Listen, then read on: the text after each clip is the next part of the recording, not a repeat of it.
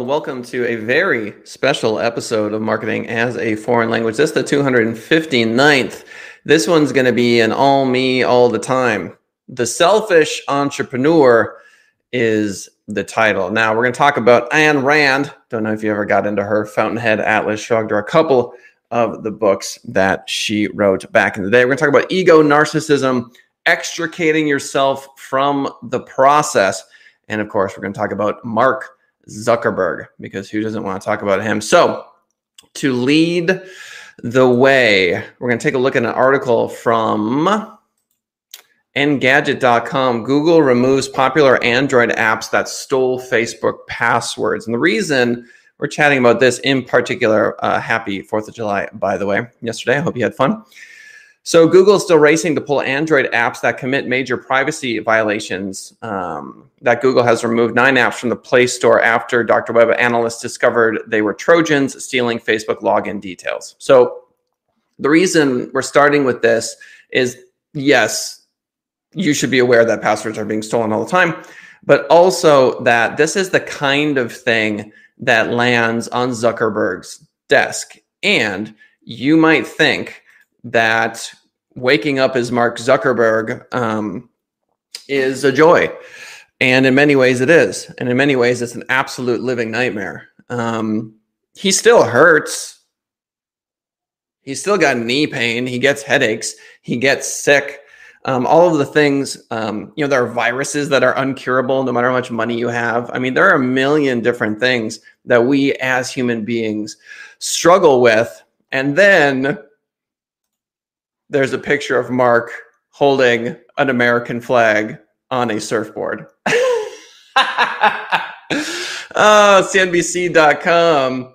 Zuckerberg decides to do a flag waving, flag waving surfboard riding Independence Day Instagram video. So I'm literally staring at Mark Zuckerberg. I don't know on some private lake, I'm sure. Make America weird again. He's literally holding an American flag and like jetting through the air, the 37 year old mega billionaire. So I'm 37 and uh, I, don't, I can't see myself on a private lake. I'm calling it a private lake. I don't know if it's a private lake, but just imagine Mark Zuckerberg on a surfboard holding the American flag. So he loves America and you can't really blame him for loving America now, can you? If you're joining us for the live show, 10:30 a.m. Pacific Standard Time, why don't you leave something in the chat box? You know, we love to hear from you. But uh, yeah, so here's Zuckerberg with you know these monstrous problems on his plate. He can always remove himself from the process, with the exception maybe of being called to testify in front of Congress, that sort of thing. So I want to talk a little bit about Ayn Rand, selfishness, narcissism, and how that relates to you and your business, and maybe some of the accusations that get thrown at you as an entrepreneur, um, and maybe times when you have been a bit narcissistic and trying to reflect on how we can be better as people. So, first of all, there's a book by Ayn Rand called The Fountainhead, which a lot of people think is garbage. The movie is not very good. Uh, but when I was young and reading that book in high school, I got to the end and yeah, I cried not afraid to admit it. I thought it was beautiful because here was this kid who, when he was in college, did really well on all of the math exams, all of the the sort of non-creative bits. And then when he got to the creative side, they would say, you know, your aesthetic is garbage because you didn't use the Roman pillars because that's in vogue. And so basically, he had bad teachers. And the teachers were saying, look, there's a certain aesthetic that you need to learn and he's like i don't i could care less about your aesthetic i just want to design what makes the most sense and so the general theme is that here comes the man and the man is going to tell you how you should be designing. Now i think for a lot of people nowadays that has shifted and there's not this sort of top down. I mean there there's got to be some of it but by and large i think culturally we're very sort of creative as a people. But the point is that ego can be seen as a good thing. It's always perceived as this horrifying thing that no one should ever have, which is ridiculous, obviously. Now, if you take an example from like my life and my kids, and they're not cleaning up and you know they, need to learn to be altruistic and they need to learn to be a good person and, and this and that and whatever yes i get it. I get it. We all get it. Say no more. The point i'm making is that if you extricate, and I love this word, this is a, um, a word that Ram Dass uses a lot. Don't know if you're big into him. You should uh, YouTube him, spiritual dude, incredible, incredible teacher, way out there, and probably clinically psychotic, but amazing. He always talks about extricating yourself from the process. And for me, the journey has been okay, let's say I'm managing a group of bloggers. The goal is to get someone else to do that even if I don't know what comes next. And you can see that as the positive side of ego, which is to say, I have enough faith in myself that if I hire someone to do the thing I am currently doing, even if I'm not entirely sure what comes next, we do it anyway. So there's ego for you. That's risky behavior because you're not making that much more money as an entrepreneur because again you're paying mm-hmm. for someone to do the job you just did. And then what are you doing next?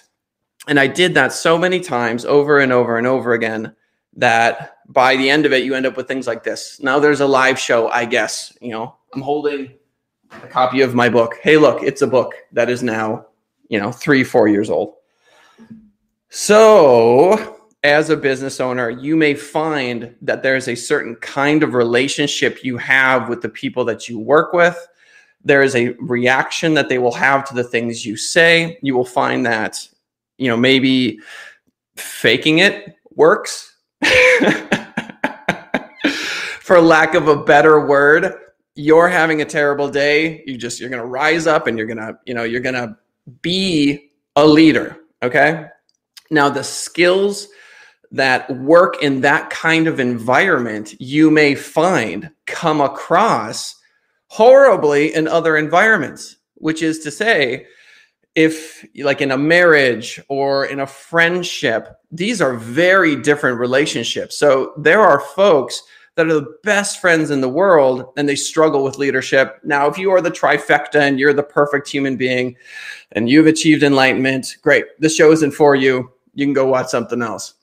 But if you're like the rest of us and there's that voice in your head that is constantly telling you how you can improve and you have anxiety and you worry about the future, well, then you may find that the leadership skills that you are developing over time, if you're not careful, can bleed into other areas of your life and it can not go well. For example, decisiveness and speed is so important in the early days of entrepreneurship because you just need to make the decision now. I pay I play speed chess. I, have done this for a year, blitz chess. It's quick, it's now, it's fast. Let's go. Let's go. For the love of God, let's go. That's my personality unchecked. Now that things have progressed throughout the years, I find myself playing more classical chess because that's what the company requires of me. We have a graphic designer that takes a job somewhere else as an admin at a university. Incredible. She's an amazing human being. We wish her well. Now we have a black hole in my company and we need to find a solution. And the solution needs to be the correct one. So we're looking to hire and we are slowly moving in these directions. And we eventually come up with a solution. Holy Lord, please work. That may not be a solution at all. And sometimes you just make the decision and you wait patiently. now, let's say in a friendship, you may find yourself doing those same sort of things like, oh, I'm going to make these decisions really quickly. Pa, pa, pa, pa, pa, pa, pa. And then when you make a mistake in the friendship, say, because you're you're making decisions fast because it works for you in your business, it just doesn't work. It simply doesn't work in that friendship scenario because you apologize, like, oh, my bad. When I apologize to a client, usually it's fine because I'll go, hey, look, it doesn't happen that often but feelings aren't really hurt because it's transactional, which is to say, I had a snafu with billing the other day Went in, I was like, you're absolutely right. My fault. Refund won't happen again. Done. No feelings are hurt because it's capitalism. It is what it is. Here's the money. We're done. In a relationship, you you make a you know with a friend or you you blow something off this that or the other thing and it's just it's just very different it's different which is to say that this is somewhat of a warning for entrepreneurs because zuckerberg for example is in the middle of a lake waving a american flag. Um, being successful first of all is not a panacea. It is not it does not stop you from suffering. I know that this is something that you are aware of deep down. A lot of people will direct their hate at leaders because you get to in our society. We say, look, we're going to pay you X amount of money. And that means that everyone gets to say whatever they want about you, whenever they want about you, because here's all this money. That's just the that's the social contract that we've set up under capitalism. Now, let's say you start a business, you get through those first three years where most people fail, and you start succeeding, and you start finding that the the folks that surround you they laugh at your jokes, they are careful of what they say about you, and if you're not careful and you don't put yourself in more stressful environments where people are really fighting against you, you can go soft and that's not good. you can get complacent and you can rest on your laurels. This is a common phrase because it happens to a lot of entrepreneurs. You get a certain amount of success, and then you kind of sit back and you go, okay, well, I'm going to enjoy this success. Now, what you're doing if you find yourself stuck in that honey trap is you are not respecting your staff because your staff has resu- has taken on these responsibilities and the fact that you're no longer grinding is just a disservice to them period. And so i met a dude who owned the largest title company in montana and he said don't be greedy. And i always took this to mean pay your staff don't just hoard the money. And that's essentially what he meant but it also means don't be greedy in the sense of, hey, I got mine. This happens to a lot of people. Hey, you know, I did it, successful, I got mine. That's greed too. You can be greedy with your time.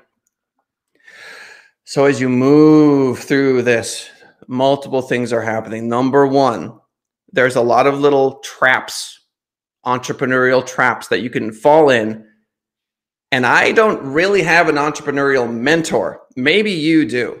Maybe you've met someone that can guide you through this. But for a lot of us, and I think if we're being honest with ourselves, we're just kind of pushing through to try to understand this from our perspective. When I play blitz chess, I just make mistakes. When I make a mistake, I hit the new game just like let's go. I'm gonna I'm going to blunder. I'm going to be hitting the walls. This is just part of it. Now, what drives an individual to be like this, you could say ego. You could say narcissism because you have to have, if I'm a little avatar and I have a health bar, I have to have enough health to like continuously be bumping into stuff and hurting myself. And I have to be able to heal myself back up to keep going and keep fighting and do these sorts of things. So you have to have a certain healthy amount of like, I can do this. And internally, you'll say, I'm being confident. That's what you'll think. But externally, people can be going, he is so full of himself. They can be thinking, he is a narcissist. He is so egotistical. She only thinks about herself. She doesn't understand my perspective. And so, what I found and again, this isn't relationships, this isn't friends, but in the context of a business, going to the folks you work with and saying, look, I, I screw up constantly. You know, I, I'm like from from your perspective, not even that. It's like I've done something wrong. Just the, as much humility as you can throw out there, even if you perceive what you're doing is confident. It's like I'm being a confident leader.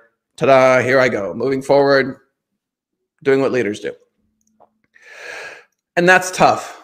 That's tough because when you wake up, you're already anxious. I'm anxious. If you're being honest with yourself, you're not anxious, really. Well, hello, first ever person I've I've met my entire life who's not, you know, anxious about being an entrepreneur or a leader. Same thing goes for marketers too, because even if you're not the CEO of a company or an entrepreneur uh, and you're marketing for some XYZ company, you, you still have a massive burden on your plate that you have to solve these problems. Marketing is very difficult. So, according to, now we're going to get into the article. According to this Forbes article, Forbes.com, link in the description, why successful entrepreneurs put themselves first. This is Jodie Cook. She writes selfish, self centered, unconscientious, careless. These are some of the shame and guilt ridden words that might swim around in an entrepreneur's head when they choose to put themselves first, when they turn down the party invitation in order to work on their business, when they don't lend the hand or give the favor because they have a project to finish, when they leave the event early to be well rested for the following day. And I'm going to throw another one in there. When in the middle of the day, they sleep. Or in the middle of the day, they go running. When they use the fact that there is time in their life to take care of themselves, that's crazy. I don't know if you've ever had this opportunity in your life. You have to understand, I was a teacher. What? You can't leave. There's no leaving, there's no going anywhere. You are stuck city. Teaching is perhaps maybe surgeon would be even worse, but there is no job that I've ever had where you have that feeling of stuck because even if you are sick, you just you can't call in and be done. Like if you're a waitress, you're like, "Hey, look, I'm super sick. Is what it is. Can't come in." That's it. They may be angry with you. You have to deal with the repercussions of that. But when you're sick as a teacher, what are you giving the sub again? You have to give them something. You still have to work when you're sick, which is ridiculous.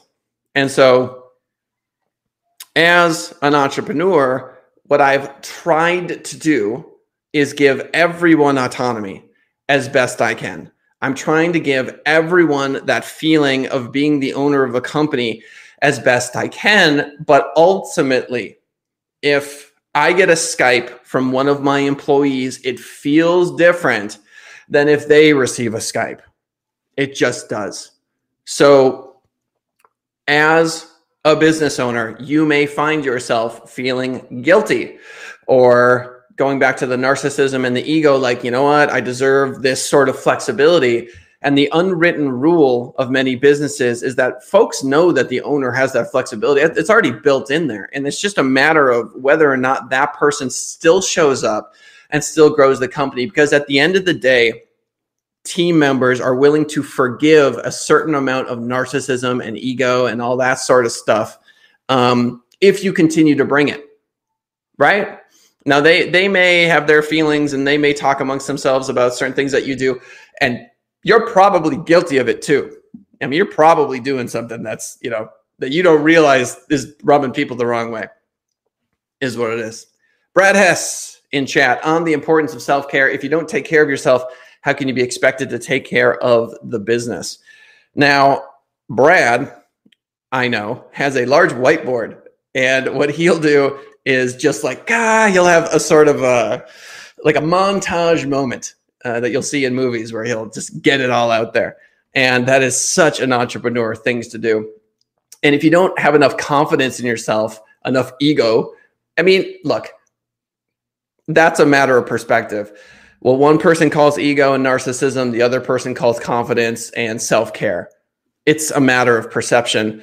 And the team is everything. So if you walk in and you're a bulldozer and you're just knocking stuff over and you think that's going to work for you long term and you're in a situation where you need a team well then you're in trouble we all know this this is obvious um, and so when does self-care go too far it's a balancing act just like anything in life you are all very aware of this back to the article some entrepreneurs have met and dealt with shame and guilt and come through the other side unharmed, their lessons mark a powerful reminder of looking after number one, of brazenly putting on your own life jacket before helping others. So that's a cliche. We all know. We have heard that a million times about um, being on an airplane and putting on the oxygen mask of the person next to you. So Liz Johnson, medal winning Paralympian and co-founder of the Ability People and Podium. Podium, by the way, is a, a pretty massive company. Learned the power of putting herself first early in her sports career. Quote, it's often assumed that putting yourself first is a selfish move, one that goes against the interests of the wider team, but she found it not to be the case. While swimming for Great Britain, I'd often turn down invitations to socialize with teammates to get an early night or opt out of group training sessions to have a much needed rest day. Johnson did what she had to do to maintain top form. So, if the argument is that you're just doing everything you can to make sure that you're the best possible leader ever, then that's kind of an ego or uh, an easy argument to make in terms of ego. I guess what I'm talking about is when your leadership, when your ego, when dare I say it, your narcissism becomes a problem for other people. because as we move throughout this planet, we are going to bug people. We are going to annoy them. Um, and it's easy to look at what we're doing as like, I'm, I'm, trust me, I'm doing the best I can. Again, we reflect on ourselves and we go, it's confidence. But to step, just to take a second and go, hey, individually with people on your team, individually with clients, even, and just say, is there anything I can be doing better? Is there something that we can be doing better? Hey, I know that, you know, um, this is a problem. We're working on it. That sort of thing. It's, it's easy to talk about the benefits of humility. It's easy to see it in others when they come to us and they'll say, Hey, sorry about that. You know, we can do better. Just really owning it, that sort of thing. Um, obviously, much harder to put it into practice. So, to wrap everything up into a nice, cute little box, if you don't have confidence in yourself in the future, which is to say, if you're not sure you can do it, if you're not sure you can pull it together and have a successful business, developing enough ego, which is just to say, I'm going to do it anyway. in chess, this happens all the time. You look at a chess move and you go, well, that's dumb that I just lose my bishop, for example. But then you analyze it down the line and you go, okay, wait a second. If I do that, he takes with the king and then I can fork him and win the queen. If you're not big into chess, you can sacrifice yourself to win the game. And to be able to do that, you may try to sack or sacrifice many times and just lose and just come out the other side.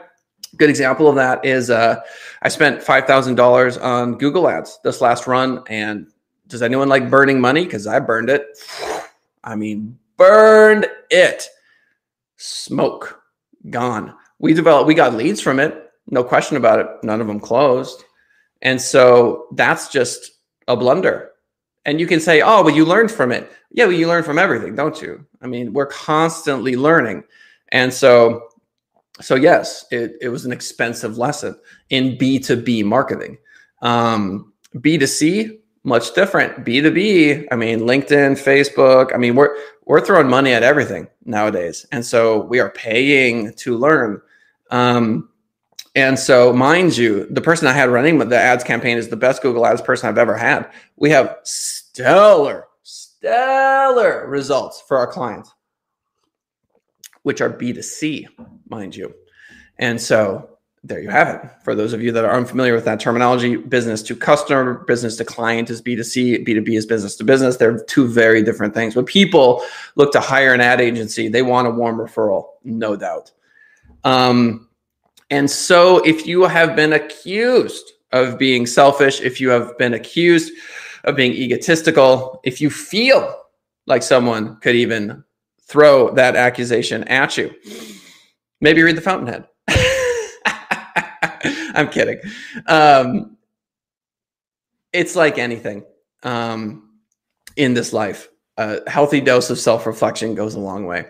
Ladies and gentlemen, thank you for swinging by the show today. I really appreciate it. While you listen to me go on and on, 10:30 a.m. Pacific Standard Time every single Monday through Friday. YouTube.com forward slash Send It Rising. Send It Rising, the name of the agency that I happen to own. If you know anybody interested in WordPress websites, SEO, social media, LinkedIn ads, Facebook ads, Google ads, etc., we would love to chat with you. If you haven't subscribed already on the YouTube channel, we would love for you to do that. And if you are listening to us on the podcast, oh, thank you so much. iTunes, Spotify, Deezer, all these platforms. We're, we're starting to get some good numbers there. And uh, tell a friend because really, really honestly, I could not um, be more grateful to the folks that are downloading the podcast. It means the absolute world to me. If you want to reach out to us, uh, give us a ring or info info at senditrising.com. There you go. This is Marketing as a Foreign Language, episode 259, signing off.